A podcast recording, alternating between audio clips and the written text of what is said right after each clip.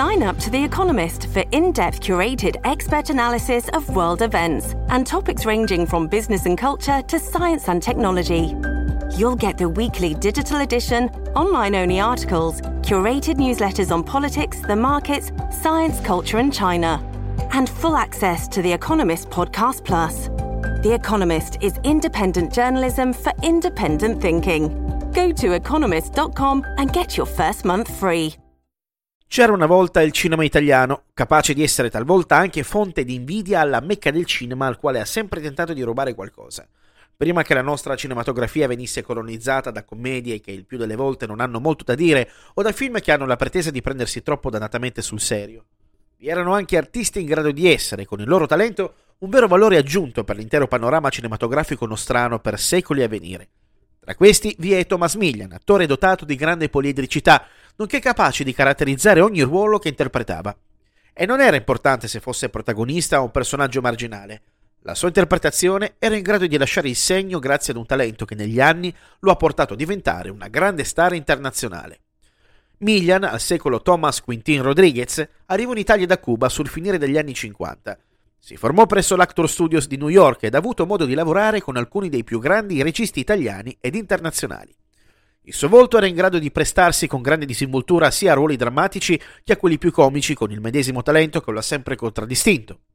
In breve tempo è diventato uno dei volti iconici di diversi generi cinematografici che hanno riscorso grande successo come il western all'italiana o spaghetti western, grazie a film come Sentenza di morte di Mario Lanfranchi del 68, la lunga notte di Thompson di Jamie Jesus Balcar del 1968, Corri uomo corri di Sergio Sollima, Tepepa di Giulio Petroni o Canga Seiro di Giovanni Fago, Vamos a matar compañeros di Sergio Corbucci, la banda JNS, cronaca criminale del Far West di Sergio Corbucci del 1972. L'Italia, che ormai ha adottato Thomas Millian a tal punto da nascere a Cuba ma naturalizzarsi italiano, continuerà a dare ampio respiro al suo talento attoriale.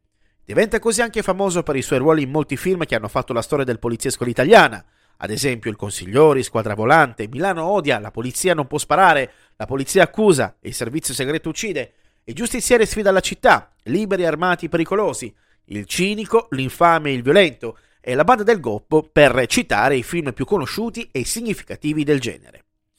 Nell'immaginario collettivo viene ricordato per la serie di film che hanno portato il poliziesco a fondersi con la commedia dove ha ricoperto il ruolo dell'ispettore, poi maresciallo Nico Girardi, recitati in coppia con l'indimenticabile Bombolo. Ma al di là di questi ruoli, decisamente più cacceroni e leggeri rispetto a quelli da lui interpretati in precedenza e in seguito, Thomas Millian è stato e rimarrà sempre un grande attore a cui il cinema italiano deve sicuramente moltissimo e che purtroppo spesse volte non ottiene i riconoscimenti che meriterebbe. Vanta anche la partecipazione in un episodio della popolare serie TV Miami Vice, nel nono episodio della seconda stagione, nel ruolo di Octavio Arroyo.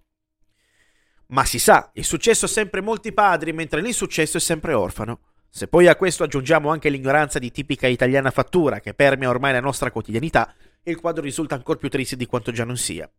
E sopraggiunge anche un tono di malcelata tristezza per quel cinema e quegli attori che hanno certamente lasciato il segno, ma che come ogni opera d'arte sono e resteranno per sempre irripetibili.